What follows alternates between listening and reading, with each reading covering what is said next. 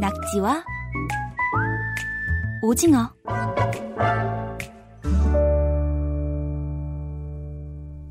KBS 통일 사용 설명서와 함께 하시면 남북이 하나가 되는데 꼭 필요한 말과 글의 모든 것을 알 수 있습니다. 낙지와 오징어, 결의말 큰 사전 남북 공동 편찬 사업회 민지원 연구원 안녕하세요. 네, 안녕하세요.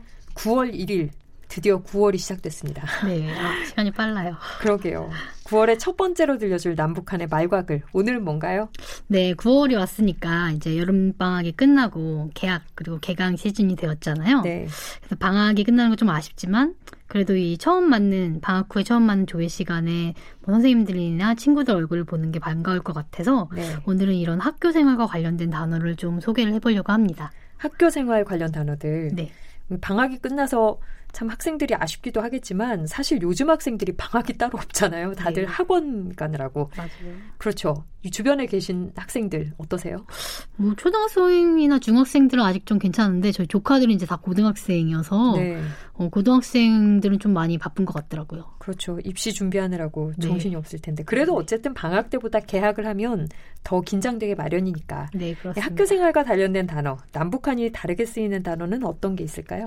네, 조금 전에 이제 잠깐 언급을 하긴 했는데 이런 뭐 학교에서 아침에 이제 구성원들이 뭐 선생님들과 학생들이 모여서 한 자리에 이제 모여서 뭐 중요한 얘기 전달하고 이런 걸 조회라고 하잖아요. 네. 반대로 수업이 끝난 다음에 집에 가기 전에 선생님이 뭐 주의사항이나 지시사항을 전달할 때 이런 걸 우리나라에서 남쪽에서는 종례라고 하는데 네. 북에서는 이 종례를 다르게 일러서 좀 말씀을 드리려고 해요. 종 종례를 다르게 이른다고요? 네, 네. 예. 북에서는 총화라고 말을 합니다. 오, 총화. 네. 조회는 그냥 조회라고 부르고 종례만 총화라고 부르나요? 네, 약간 기능이 달라서 그런 것도 있는데 네. 조회는 같은데 어, 종례는 총화라고 말을 하고요. 음. 이 총화를 조선말 대사전에서 찾아보면 사업이나 생활의 진행 정형과 그 결과를 분석하고 결속 지으며 앞으로 사업과 생활에 도움이 될 경험과 교훈을 찾는 것이라고 풀이가 되어 있습니다. 오, 결과를 분석하고 네네, 네, 경험을 찾고 교훈을 찾는 큰 행사군요. 네. 종례가 우리나라보다. 그 약간 그냥 마무리하는 게 아니라 네. 평가를 하고 피드백을 받는 그런 것과 좀 비슷한 개념이에요. 오. 자기 스스로의 어떤 오늘 하루에 대해 평가를 하고 피드백을 받는 건데 이 마무리하는 것과 같은 어떤 그냥 개념이고 마무리 짓다라고 쓰는 것처럼 총화를 짓다라고 자주 쓰입니다. 총화를 짓다. 네. 어, 그건 굉장히 용례가 특이하네요. 네네. 네. 아주 많이 쓰는 말이라고 해요. 오, 이게 북과 남쪽 종례가 사실은 그냥 수업 끝내는 그런 의미가 아니라 북쪽의 총화에는 좀 평가한다는 의미가 많이 담긴 것 같네요. 네, 그렇습니다. 이거 학교에서만 쓰이는 용어인가요? 사실 저희 뭐 회사나 이런 쪽에서도 조회 종례 뭐 하는 데들도 있잖아요. 뭐 없는 데가 더 많긴 하지만. 네, 북에서는 학교에서만 쓰는 말은 아니고 직장인들도 생활 총화라는 것을 합니다. 음. 그래서 뭐 생활 총화도 이 조직이나 뭐 집단에서 이 생활 검증하고 뭐 평가하는 그런 회의를 말하고 생활 총화를 통해서 뭐 업무나 생활을 반성하고 뭐 비판하기도 하고 그런 시간을 갖는다고 해요. 또 뭐 사업 총화, 작업에 대해서는 작업 총화 이런 말들이 있습니다. 아주 보편적인 말이군요. 여러 단체에서 쓰는. 네네. 용례를 하나 어, 소개를 해드릴게요. 어, 비결이라는 소설에 나오는 것인데 공장에서는 매 작업반별로 작업 과제를 주고 엄격한 총알을 지었다. 이런 용례가 실려 있었습니다. 음, 엄격한 총알을 지었다. 네.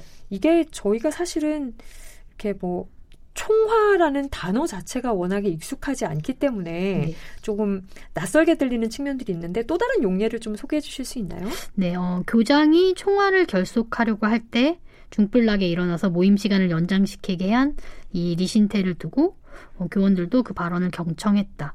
여기는 이제 학교에서 선생님들이 총화를 하는 경우인 것 같아요. 선생님들끼리. 음, 총화를 결속하다라는 말도 굉장히 사실 예, 낯설게 들려요. 네. 예, 북쪽에서는 많이 쓰인다고 하니까 이걸 좀 잘 알아둬야겠습니다. 네. 저희 학생들 가르치는 선생님들을 가리키는 용어는 저번에 한번 말씀해 주셨지만 교원 이런 용어들이 많이 쓰였잖아요. 네. 가르치다라는 말도 비슷하게 쓰이나요? 어, 이 가르치다라는 말이 좀 특이한데 일단은 어, 선생님을 가르치는 사람이라고 말을 하죠. 음. 근데 같은 뜻으로 배워주는 사람이라고도 말할 수 있어요. 아 선생님이 배워준다 학생들에게. 네, 그렇죠. 그러니까 특이한 말이네요. 특이한 말이죠. 네. 학생은 배우는 사람이고 선생님은 배워주는 사람이라고 이룰 수가 있습니다. 아, 그러니까 우리식으로 하면 배움을 주는 사람이기 때문에 배워준다라는 말이 나왔을 수 있겠군요. 네, 그런 어떤 합성어 구조를 가지고 있는 게 맞는 것 같은데, 네. 이 배우다의 활용형, 활용형인 배워, 그리고 뭐 교육이나 강습 같은 것을 받아서 배우게 하다 라는 뜻의 주다가 합성된 말이고, 네. 어, 북에서는 강습을 주다, 이런 말을 써요. 오. 그러니까 이 주다라는 이런 쓰임은 북에서 좀 특이하게 쓰이는 경우라고 할 수 있겠죠. 음. 남에서도 간혹 뭐 배워주다라는 쓰임이 뭐 보이긴 하는데 표준어로서 일반적인 말은 아니죠. 남에서는 가르치다라는 말이 일반적인 말이라고 할 수 있겠습니다. 네. 저희 뭐 가르치다, 배워주다, 강습을 주다 이런 말들을 다 같은 의미로 쓰는 거니까. 네, 네. 그러면 북에서는 선생님이 가르치는 사람인 동시에 배워주는 사람 이렇게 되는 거군요. 네, 맞습니다. 음, 저희가 이제 열심히 공부하는 그런 관련 단어들을 좀 봤으니까 이제 조금 노는 단어로 가보겠습니다.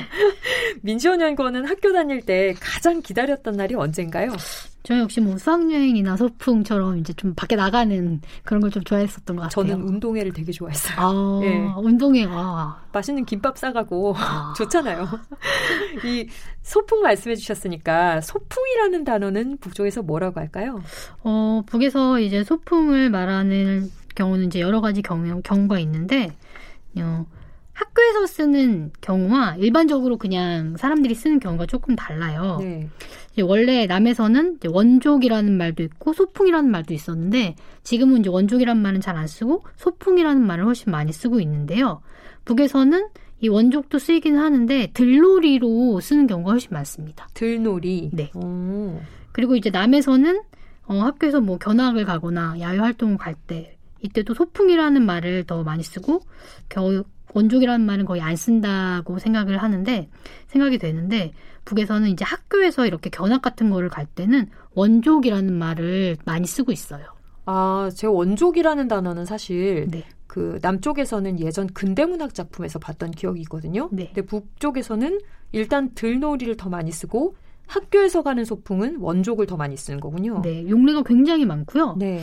어, 음, 우리 남에서 가는 소풍과 어떤 비슷하다는 것을 용례를 보면 알 수가 있는데 하나 소개를 해드려 보면 어느 딸네 학교에서 원족을 간다고 해서 찰떡과 송편을 밤새워서 한 함지박을 해놓았다. 음, 이런 용례가 실려 있었습니다. 확실히 듣고 나니까 소풍의 뜻이네요. 네, 네, 그렇죠. 어, 그 북쪽에서도 소풍을 갈 때 이렇게 찰떡과 송편을 밤새워서 어머니가 싸주시는군요. 네, 저희는 이제 김밥을 새벽부터 싸주시는데. 그렇죠. 남북의 어머니가 크게 다르지가 않아요. 네, 다들 힘드시네요. 저희 학교 생활과 관련된 말곽을 하나만 더 알아볼까요? 어떤 네. 단어죠? 어, 동아리라는 말을 이제 남에서는 많이 쓰죠.